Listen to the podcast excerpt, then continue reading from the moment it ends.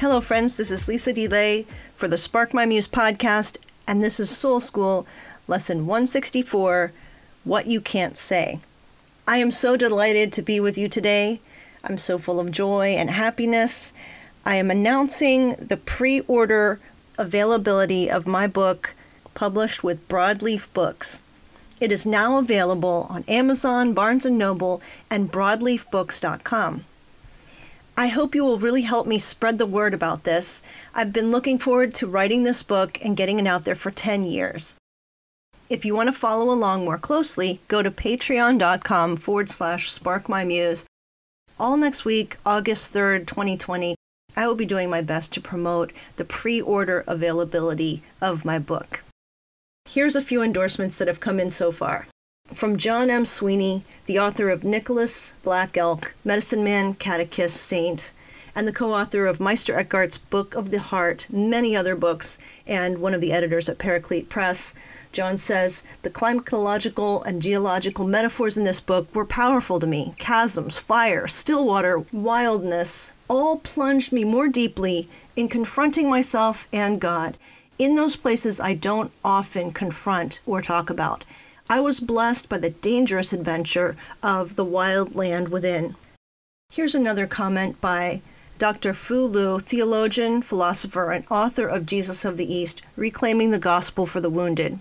Lisa Colon DeLay is your companion and guide through the landscape of the interior. It is a wonderful journey that brings us not only closer to ourselves, but also helps us engage with our world and communities.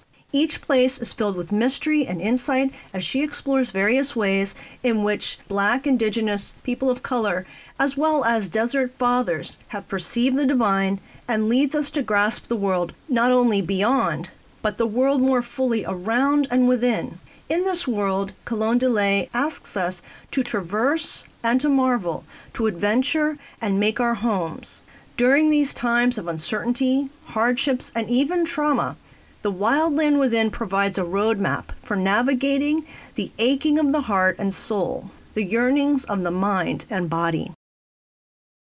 And I'm also really excited to tell you that Parker J. Palmer, one of the inspirations and one of the people that I mention in the book a good bit, has agreed to read and endorse the book. So I'm really ecstatic to be at this point to share the book with you, to get it out for pre-order and and I ask you to share the news and please pre-order it while you can in these months ahead of the release in April.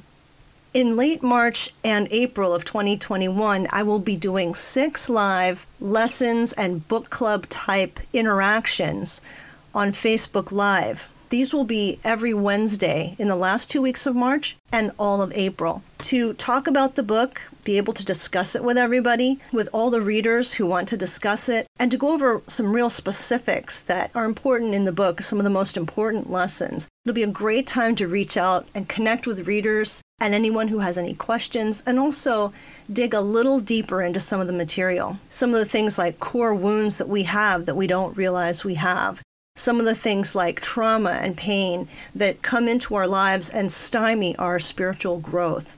And some of the things like hidden influencers and marginalized voices that have been sidelined and unheard that keep the fullness of the gospel from reaching us in the most powerful ways possible. So that's all I have to say about that for now. More information will be available in the coming weeks. Thank you so much for being part of this journey with me. It really feels like time to celebrate. The thing I'm going to share with you today is by someone named Paul Graham, a programmer, a writer, and investor. He actually wrote this essay in 2004, which seems like quite a while ago. But I think it's a great idea to bring some of these ideas back now that we're living in a time where we have a narrowing of what is permissible to say and even to think. We have a cancel culture that is in overdrive. And we have names that we call people we don't like, we don't agree with, or we want to belittle, like Karen. Some of these names that have become ubiquitous with othering people. Sometimes they're taken as jokes, but I think they point to a deeper maliciousness and a deeper nastiness that has become part of a mainstreaming of ill will and a kind of spiritual malformation that I would love to see confronted and questioned. what happens when we force each other to conform to certain ways of being and ways of thinking as we start to have a group think and anyone who thinks outside that anyone who doesn't conform becomes the heretic the person that should be burned at the stake and that puts us in a lot of danger in terms of living in a democracy especially because a democracy presupposes that various voices from various backgrounds all matter and all count and should be taken into consideration. A majority rules, but many voices are important, not just the rich and powerful voices, not just not just the elite who think that they know best for everyone else, and not just the most vocal or violent, but the fullness of the humanity represented in the population. What Paul Graham writes about in What You Can't Say, written in January 2004, is a needed corrective we should bear in mind, I believe, in these new kinds of times. And I believe this is especially true of the religious communities, the Christian communities. We are very much into banging square pegs into round holes, whether they like it or not, forcing them to conform and ostracizing them when they don't. This is, of course, what happened to Jesus. Nonconformist, peasant, uneducated, and was crucified as an insurrectionist. And of course, is a very problematic teacher for the ruling and religious class. So I think we should take into consideration the kind of ways we're behaving and the kind of attitudes we hold towards others. We should be curious about people, not automatically condemning them other people have a right to have their own opinions and ideas. Doesn't mean they have a right to do anything they want in the world or to hurt others. We are turning into a bunch of thought police in general as a culture and even around the globe. This is especially true in totalitarian regimes like China and places like that where you're heavily monitored and dissenters are quelched immediately. But in a place that claims to be a democracy, we should not just allow other voices and other opinions, we should encourage them. I'm going to start with something in the middle of the piece called the conformist test. Let's start with a test. Do you have any opinions that you would be reluctant to express in front of a group of your peers? If the answer is no, you might want to stop and think about that. If everything you believe is something you're supposed to believe, could that possibly be a coincidence? Odds are it isn't. Odds are you just think what you're told. You just think what you're told. So this is really most of us. And why is it that we just think what we're told? Why are we taught to just obey? In fact, we're not taught to really think critically or think on our own or come up with our own thoughts. We are taught to conform or be punished, conform or be ostracized and left alone and be lonely and miss out or be actively punished or doxxed. And it's very important for us as social mammals to make sure that the nonconformists suffer. So there's a lot of pressure for us as humans to conform. Even when we're thinking we're not conforming, we're basically conforming and we're not the rebels we think we are we are thinking what we're told to think. So I'm going to read this rather clever thought piece as a way to just inject some other thoughts and some curiosity into your mind frame in order that you might disrupt some of your typical conformist thoughts, my typical conformist thoughts. I think it's important that we allow new thoughts to come in. We don't have to accept and embrace all the new thoughts we hear. That's not the point. But we have to assume that we are thinking what we are told to think. Is that wise? I think it's dangerous. So here we go. Have you ever seen an old photo of yourself and been embarrassed at the way you looked? Did we actually dress like that? We did. And we had no idea how silly we looked. It's the nature of fashion to be invisible in the same way the movement of the earth is invisible to all of us riding on it. What scares me is that there are moral fashions too. They're just as arbitrary and just as invisible to most people, but they're much more dangerous. Fashion is mistaken for good design. Moral fashion is mistaken for good. Dressing oddly gets you laughed at. Violating moral fashions gets you fired, ostracized, imprisoned, or even killed. If you could travel back in a time machine, one thing would be true no matter where you went. You'd have to watch what you said. Opinions we consider harmless could have gotten you in big trouble. I've already said at least one thing that would have gotten me in big trouble in most of Europe in the 17th century, and did get Galileo in big trouble when he said it that the earth moves. It seems to be a constant throughout history. In every period, people believed things that were just ridiculous and believed them so strongly that you would have gotten in terrible trouble for saying otherwise. Is our time any different? To anyone who has read any amount of history, the answer is almost certainly no. It would be a remarkable coincidence if ours were the first era to get everything just right. It's tantalizing to think we believe things that people in the future will find ridiculous. What would someone coming back to visit us in a time machine have to be careful not to say? That's what I want to study here. But I want to do more than just shock everybody with the heresy du jour.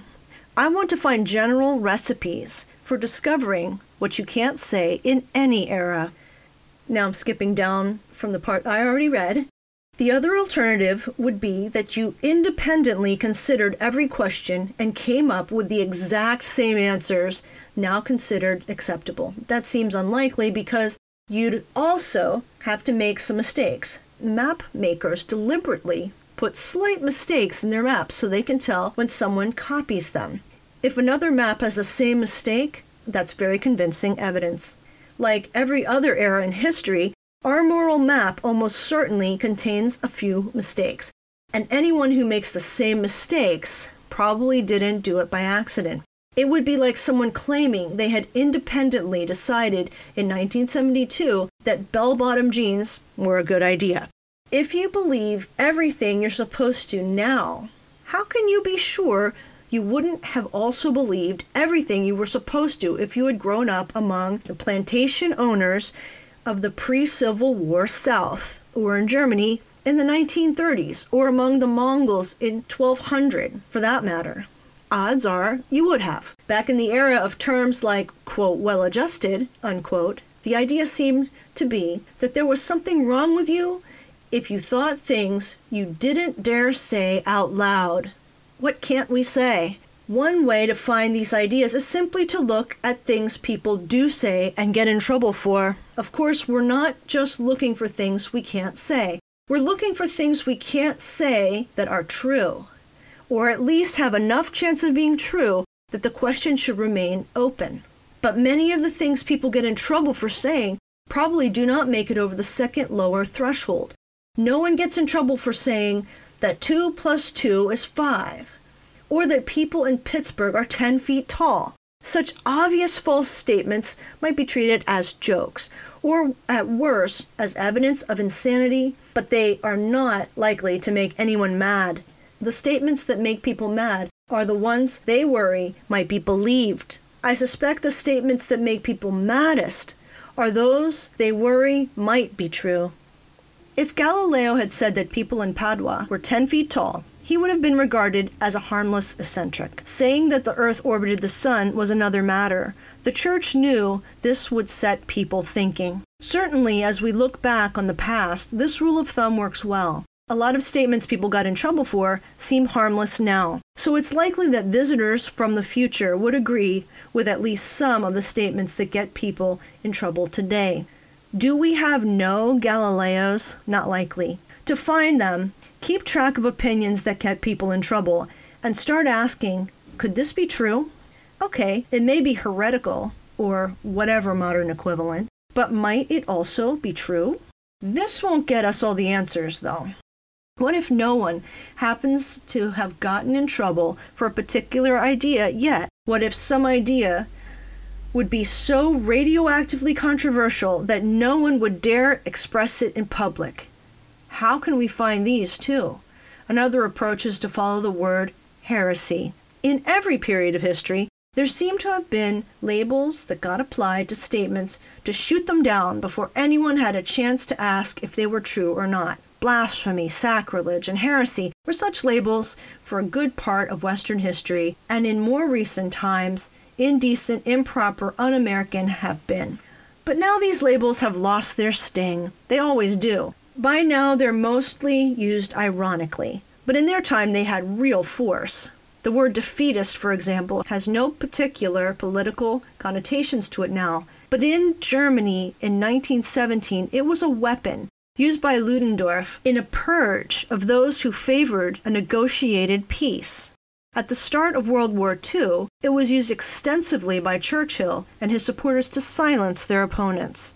In 1940, any argument against Churchill's aggressive policy was, quote, defeatist, unquote. Was it right or wrong? Ideally, no one got far enough to ask that. We have such labels today, of course, quite a lot of them, from the all purpose inappropriate to the dreaded divisive. In any period, it should be easy to figure out what such labels are simply by looking at what people call ideas they disagree with, besides untrue. When a politician says his opponent is mistaken, that's a straightforward criticism. But when he attacks a statement as divisive or racially insensitive, instead of arguing that it's false, we should start paying attention. So Another way to figure out which of our taboos future generations will laugh at is to start with labels. Take a label sexist, for example, and try to think of some ideas that would be called that. Then for each, ask, might this be true? Just start listing ideas at random. Yes, because they won't really be random. These ideas that come to the mind will be the most plausible ones. They'll be the things you already noticed but didn't let yourself think. In 1989, some clever researchers tracked the eye movements of radiologists as they scanned chest images for signs of lung cancer. They found that even when the radiologists missed cancer lesions, their eyes were usually paused at the sight of it. Part of their brain knew there was something there. It just didn't percolate all the way up into conscious knowledge. I think many interesting heretical thoughts are already mostly formed in our minds. If we turn off our self censorship temporarily, those will be the first to emerge. If we look into the future, it would be obvious which of our taboos they'll laugh at. We can't do that, but we can do something almost as good we can look into the past. Another way to figure out what we're getting wrong is to look at what used to be acceptable is now unthinkable. Changes between the past and the present sometimes do represent progress. In a field like physics, if we disagree with past generations, it's because we're right and they're wrong. But this becomes rapidly less true as you move away from the certainty of the hard sciences. We may imagine that we are a great deal smarter and more virtuous than past generations, but the more history you read, the less likely this seems. People in the past were much like us, not heroes, not barbarians. Whatever their ideas were, they were ideas reasonable people could believe. So here's another source of interesting heresies. You don't have to look into the past to find big differences. In our own time, different societies have wildly varying ideas of what's okay and what isn't. So you can try diffing other cultures' ideas against our own. The best way to do that is to visit them. Any idea of what's considered harmless in, in a significant percentage of times and places, and yet is taboo in ours, is a candidate for something we're mistaken about. For example, at the high water mark of political correctness in the early 1990s, Harvard distributed to its faculty and staff a brochure saying, among other things, that it was inappropriate to compliment a colleague or student's clothes. No more nice shirt. I think this principle is rare among the world's cultures, past or present. There are probably more where it's considered especially polite to compliment someone's clothing and where it's considered improper. Other this, in a mild form, an example of one of the taboos a visitor from the future would have to be careful to avoid if he happened to set his time machine for Cambridge, Massachusetts in 1992. Prigs. Of course, if they have time machines in the future, they'll probably have a separate reference manual just for Cambridge. This has always been a fussy place, a town of I dotters and T crossers, where you're liable to get both your grammar and your ideas corrected in the same conversation. And that suggests another way to find taboos. Look for prigs and see what's inside their heads. Kids' heads are repositories of all our taboos. It seems fitting to us that kids' ideas should be bright and clean. The picture we give them of the world is not merely simplified to suit their developing minds, but all sanitized as well to suit our ideas of what kids ought to think. You see this on a small scale in the matter of dirty words. A lot of my friends are starting to have children right now, they're all trying not to use bad words within a baby's hearing, lest the baby start using these words too. But these words are part of the language, and the adults use them all the time. So parents are giving their kids an inaccurate idea of language by not using them. Why do they do this? Because they don't think it's fitting for kids to use the whole language. We like children to seem innocent. Most adults, likewise, deliberately give kids a misleading view of the world. One of the most obvious examples is Santa Claus. We think it's cute for little kids to believe in Santa Claus. I myself think it's cute for little kids to believe in Santa Claus. But one wonders do we tell them this stuff for their sake or for ours? I'm not arguing for or against this idea. It's probably inevitable that parents should want to dress up their kids' minds in cute little baby outfits. I'll probably do it myself. The important thing for our purposes is that as a result, a well brought up teenage kid's brain is more or less a complete collection of all our taboos in mint condition because they are untainted by experience. Whatever we think that will later turn out to be ridiculous is almost certainly inside that head. Boy, I'm going to just stop for a second reading this article and say Paul Graham is sorely mistaken because he wrote this prior to the smartphone, and a whole world has opened up to very young children with the advent of the smartphone, and not too many kids are so insulated as he as he thinks. This would have to be edited and updated for that. I'll go on. I can think of one more way to figure out what we can't say to look at how taboos are created. How do moral fashions arise, and why are they adopted? If we can understand this mechanism, we may be able to see it at work in our own time. Moral fashions don't seem to be created the way ordinary fashions are. Ordinary fashions seem to arise by accident when everybody imitates the whim of some influential person. The fashion for a broad toed shoe in the late 15th century Europe began because Charles VIII of France had six toes on one foot. The fashion for the name Gary began when the actor Frank Cooper adopted the name of a tough mill town in Indiana, Gary Cooper. Moral fashions more often seem to be created deliberately. When there is something we can't say, it's often because some group doesn't want us to. The prohibition will be strongest when the group is nervous. The irony of Galileo's situation was that he got in trouble for repeating Copernicus's idea. Copernicus himself didn't. In fact, Copernicus was a canon of a cathedral and dedicated his book to the Pope. But by Galileo's time, the church was in the throes of the Counter Reformation, which was much more worried about unorthodox ideas. To launch a taboo, a group has to be poised halfway between weakness and power. A confident group doesn't need taboos to protect it. It's not considered improper to make disparaging remarks about Americans or the English. And yet, a group has to be powerful enough to enforce a taboo. I suspect the biggest source I suspect the biggest source of moral taboos will turn out to be power struggles in which one side barely has the upper hand. And that's where you'll find a group powerful enough to enforce taboos, but weak enough to need them.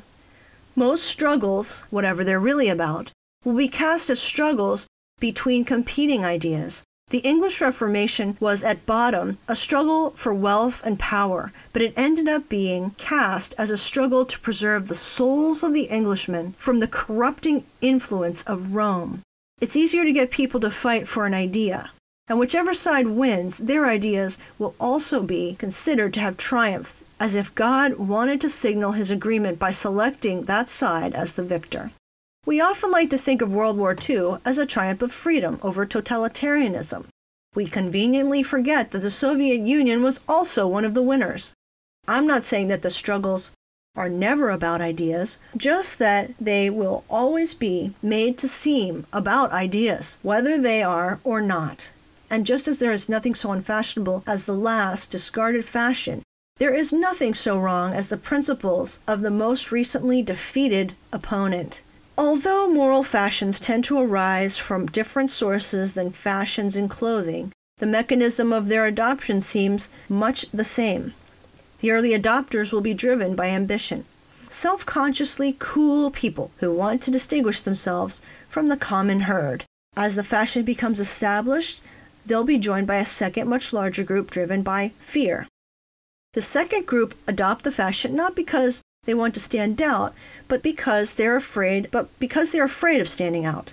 Just an aside from this article right now, this is actually happening in real time now with, with the kneeling for the national anthem, which had started with, with Colin Kaepernick being the only one or one of just very few, and he was ostracized greatly for this. And and now you're having the opposite effect. Now if you don't kneel before the anthem or at the anthem, you will definitely stand out and there's probably fear on the other side of that.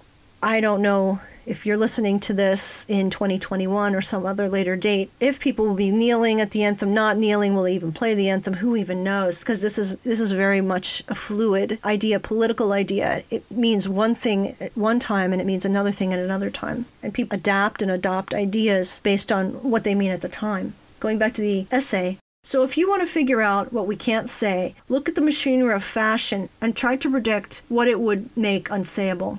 What groups are powerful but nervous? And what ideas would they like to suppress? What ideas are tarnished by association when they ended up on the losing side of a recent struggle? If a self consciously cool person wanted to differentiate himself from preceding fashions, like his parents' fashions, for instance, which of their ideas would he tend to reject? What are conventional minded people afraid of saying this technique won't find us all the things we can't say. I can think of some things that aren't the result of any recent struggle. Many of our taboos are rooted deep in the past, but this approach, combined with the preceding four, will turn up a good number of unthinkable ideas. Why? Some would ask, why would one want to do this? Why deliberately go poking around among some nasty, disreputable ideas? Why look under rocks? I do it first of all for the same reason I did look under rocks as a kid plain curiosity. I'm especially curious about anything that's forbidden. Let me see and decide for myself. Second, I do it because I don't like the idea of being mistaken. If, like other eras, we believe things that will later seem ridiculous, I want to know what they are so that I at least can avoid believing them. Third, I do it because it's good for the brain. To do good work, you need a brain that can go anywhere, and you especially need a brain that's in the habit of going where it's not supposed to. Great work tends to grow out of ideas that others have overlooked, and no idea is so overlooked as one that's unthinkable.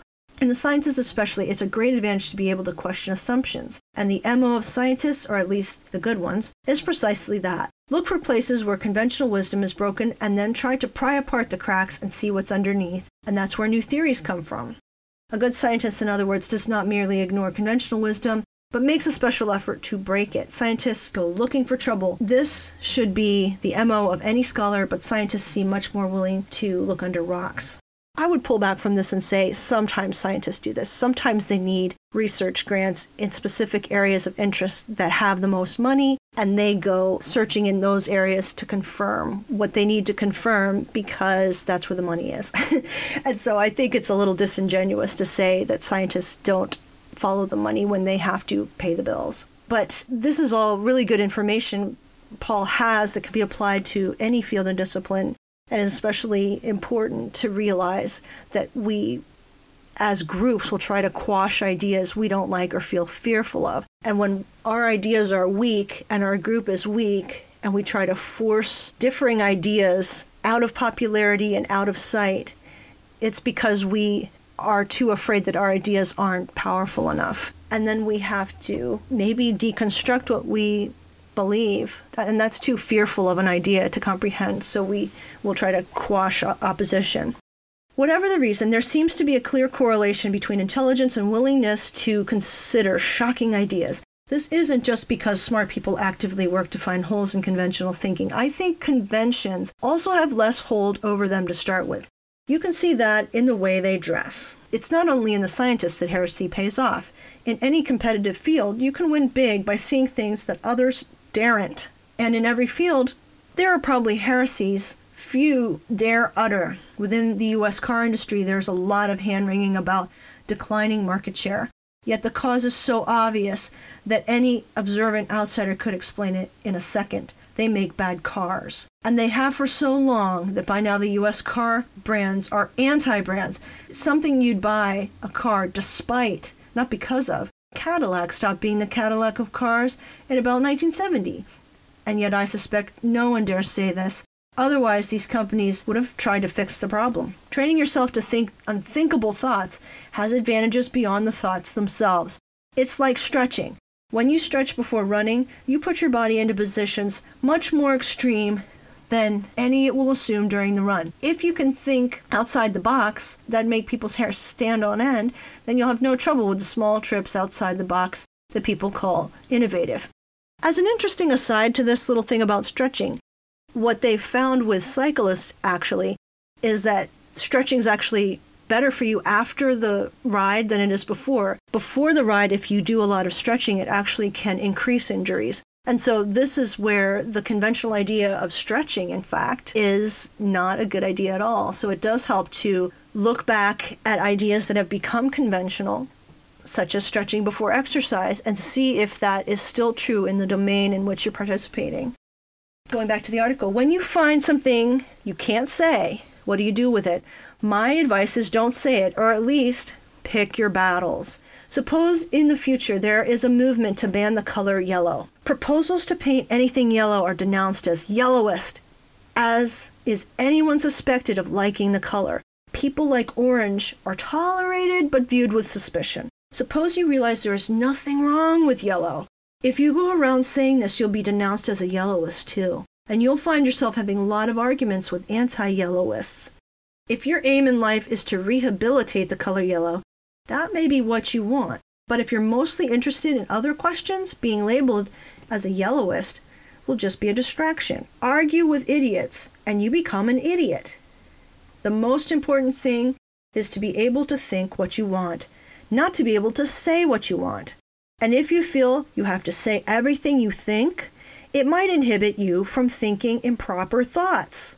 I think it's better to follow the opposite policy. Draw a sharp line between your thoughts and your speech. Inside your head, anything's allowed. Within my head, I make a point of encouraging the most outrageous thoughts I can imagine. But, as in a secret society, nothing that happens within the building should be told to outsiders. The first rule of Fight Club is you don't talk about Fight Club. When Milton was going to visit Italy in the 1630s, Sir Henry Wotton, who had been the ambassador to Venice, told him his motto should be closed thoughts and an open face. Smile at everyone and don't tell them what you're thinking. This is wise advice. Milton was an argumentative fellow, and the Inquisition was a bit resistive at the time. But I think the difference between Milton's situation and ours is only a matter of degree. Every era has its heresies, and if you don't get imprisoned for them, you will at least get in enough trouble that it's become a complete distraction. Okay, I'm going to pull back from this essay for a minute and say this is much more true now in 2020 than it was in 2004. People will have you doxxed, and people lose their jobs over the wrong kind of tweet, and they can lose a lot careers and, and everything. And so, saying everything you think and typing everything you think is not advisable. There is a kind of thought police situation, and people take things the wrong way. And it's not always good to say everything that you think. You can do better by listening and empathizing than you can by stating your opinions all the time. I would underscore this, highlight it, underscore, exclamation points. Uh, there's a lot of wisdom in, in listening. Wise advice. Back to the article.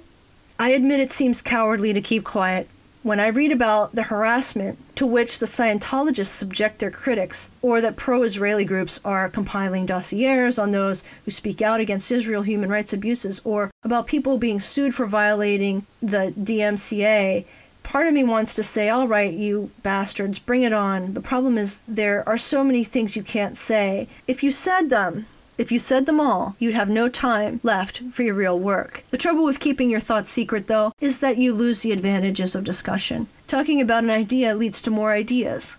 So, the optimal plan, if you can manage it, is to have a few trusted friends you can speak to openly. This is not just a way to develop ideas, it's also a good rule of thumb for choosing friends. The people you can say heretical things to without getting jumped on are also the most interesting to know one of the best answers you can give in a time of zealotry is to say, I haven't decided. That's what Larry Summers did when a group tried to pull him into a certain position. He said, I don't do litmus tests, and a lot of questions people get hot about are actually quite complicated. There's no prize for getting the answer quickly. If the anti yellowists seem to be getting out of hand and you want to fight back, there are ways to do it without getting yourself accused of being a yellowist. Like skirmishers in an ancient army, you want to avoid directly engaging the main body of the enemy's troops. Better to harass them with arrows from a distance. One way to do this is to ratchet the debate up one level of abstraction. If you argue against censorship in general, you can avoid being accused of whatever heresy is contained in the book or film that someone is trying to censor. You can attack labels with meta labels, labels that refer to the use of labels to prevent the discussion. The spread of the term political correctness meant the beginning of the end of political correctness because it enabled one to attack the phenomenon as a whole without being accused of any specific heresies it sought to suppress. Another way to counterattack is with metaphor. Arthur Miller undermined the House Un American Activities Committee by writing a play, The Crucible, about the Salem witch trials. He never referred directly to the committee, and so gave them no way to reply. And yet Miller's metaphor struck so well that to this day the activities of the committee are often described as, quote, a witch hunt. Best of all, probably, is humor. Zealots, whatever their cause, invariably lack a sense of humor. They cannot reply in kind to jokes. They are as unhappy on the territory of humor as a mounted knight on a skating rink. Victorian prudishness, for example, seems to have seems to have been defeated mainly by treating it as a joke. Likewise, its reincarnation as political correctness, quote, I'm glad that I managed to write The Crucible, Arthur Miller wrote, but looking back, I've often wished I had the temperament to do an absurd comedy, which is what the situation deserved, he said. A Dutch friend says I should use Holland as an example of a tolerant society. It's true that they have a long tradition of cooperative open mindedness. For centuries, the Low Countries were the place to go to say things you couldn't say anywhere else, and this helped to make the region a center of scholarship and industry, which have been closely tied together for longer than most people realize. Descartes, although claimed by the French, did much of his thinking in Holland. And yet, I wonder, the Dutch seem to live their lives up to their necks in rules and regulations. There's so much you can't do there. Is there really nothing you can't say? Certainly, the fact that they value open mindedness is no guarantee. Who thinks they're not open minded? Our hypothetical prim miss from the suburbs thinks she's open minded. Hasn't she been taught to be? Ask anyone and they'll say the same thing. They're pretty open minded, though they draw the line at some things that are really wrong. Some tribes may avoid quote, wrong as judgmental and may instead use more neutral sounding euphemisms like negative or destructive. When people are bad at math, they know it because they get the wrong answers on the test. But when people are bad at open mindedness, they don't know it. In fact, they tend to think the opposite. Remember, it's the nature of fashion to be invisible. It wouldn't work otherwise. Fashion doesn't seem like fashion to someone in the grip of it. It just seems like the right thing to do. It's only by looking from a distance that we see oscillations in people's ideas of the right thing to do and can identify them as fashions. Time gives us such distance for free. Indeed, the arrival of new fashions makes old fashions easy to see because they seem so ridiculous by contrast. From one end of the pendulum swing, the other end seems especially far away. To see fashion in your own time, though, requires a conscious effort. Without time to give you the distance, you have to create distance for yourself. Instead of being part of the mob, stand as far away from it as you can and watch what it's doing, and pay especially close attention whenever an idea is being suppressed. Web filters for children and employees often ban sites containing pornography, violence, and hate speech.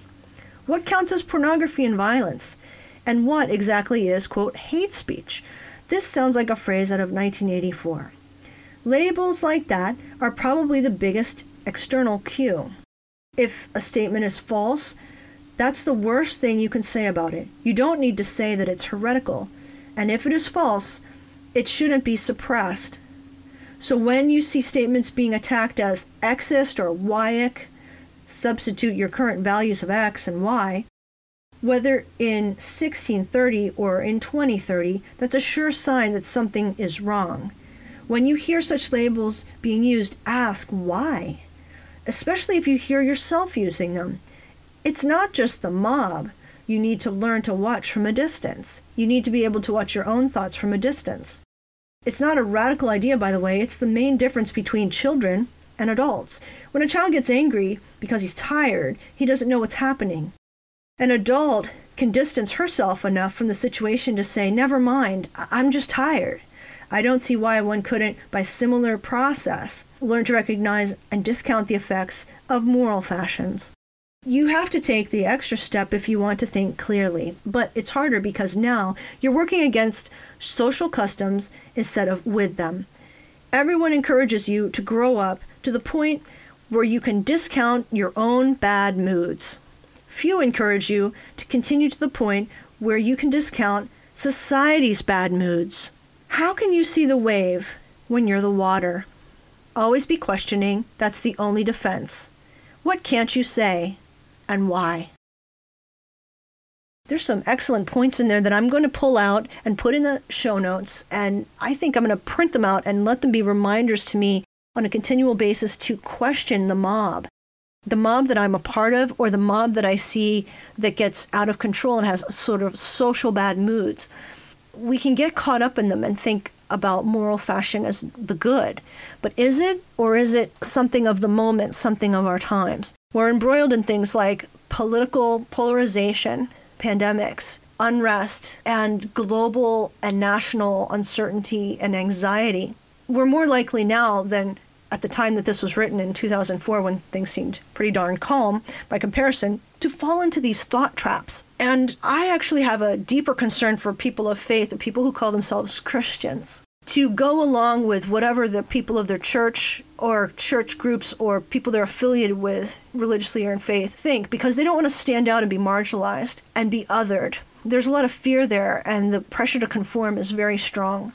It is that much more important that we have better ears to listen and better ways of knowing what are not the ways of society or of our church or ways that typically conform to the moral fashion du jour but what are the ways that conform to those everlasting ways, the ways of the Spirit? Talk about the fruit of the Spirit in those nine ways. Those are the reference point for our lives, period. Those are the everlasting ways. It's always going to behoove us when our lives are based on values of goodness, kindness, gentleness, faithfulness, self control. I'm forgetting the rest of them. I hope that you keep this in mind. This is probably one of those episodes where you'll have to back it up, fast forward, and hone in on some different pieces because there's so much in that essay. You kind of have to pull things out of it. I will have to listen to this episode myself a few times to really let it sink in. I hope you can do that too because I really think our future decisions and our future moods, if you will, are incumbent on us really understanding this from a distance, understanding ourselves from a distance, understanding the mob, the society, what's happening in our world. This this weird groupthink that we've been noticing, and we are all understanding that sources of media, we're more suspicious of them. We're more suspicious of authority and which authority do we trust? Probably none of them. you know? So we're more cast in the waves, uh, more time of chaos or anarchy. But that doesn't mean that we should just follow a mob. It means we should think more critically. We wind up feeling like we're on the outside of a wheel that's spinning. But deep down at that hub of that wheel is at the core of us, is where God resides, and that's the still center, the hub. We don't have to be out on the chaotic rim. Can go back to center, settle down in, in silence and stillness, and come back to center where things are still, where things remain. It can be part of the natural world where trees take a long time to grow, lifetimes, human lifetimes to grow. I leave you with this blessing that you go in peace, that you consider thinking about moral fashions, social fashions at a distance, and think about the things that we're told not to think or say, and how that is part of this forced conformity that doesn't have to be part of our thinking. And I think from there we can make better choices and decisions in our lives. We can take our own steps forward with, without feeling the fears of what social pressure can bring. I thank you for listening. Please share this with someone else today and pre order The Wild Land Within. I know you're going to love it. It's going to bring a lot of value to your spiritual journey and looking at the wild, adventurous land within with all its terrain, its chasms, its jungles, its fire bogs, its predators and prey. And I'll see you next week.